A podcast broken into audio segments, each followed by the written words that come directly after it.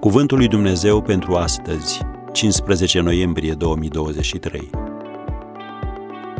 Domnul Iisus vrea să te elibereze. Femeie, ești dezlegată de neputința ta. Luca treisprezece, versetul doisprezece.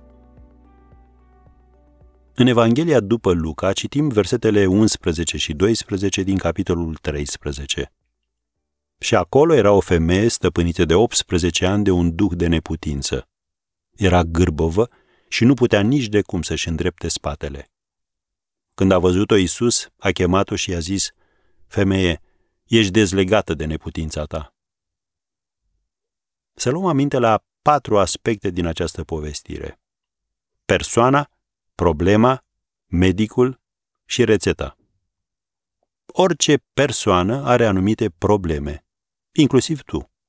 Dar mai important decât asta este că pentru orice problemă, inclusiv pentru problema ta, medicul suprem are un remediu.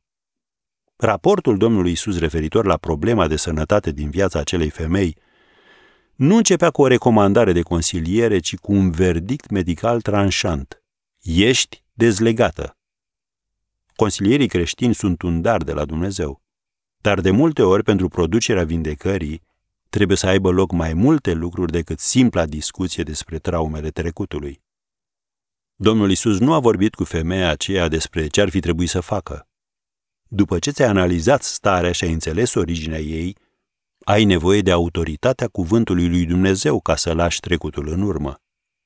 Această femeie suferea ca rezultat a ceva ce contactase ori se declanșase în urmă cu optsprezece ani.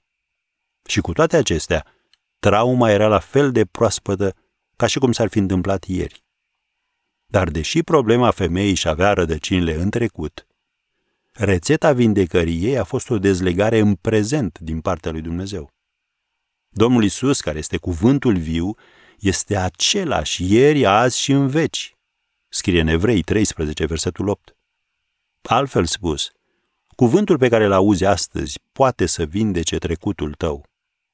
Domnul Iisus a zis: femeie, ești dezlegată de neputința ta. De ce oare Domnul Iisus nu i-a rostit numele?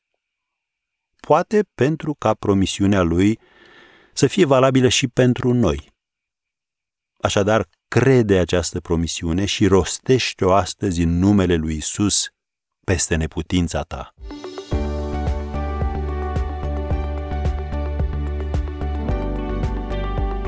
Ați ascultat Cuvântul lui Dumnezeu pentru astăzi, rubrica realizată în colaborare cu Fundația S E R România.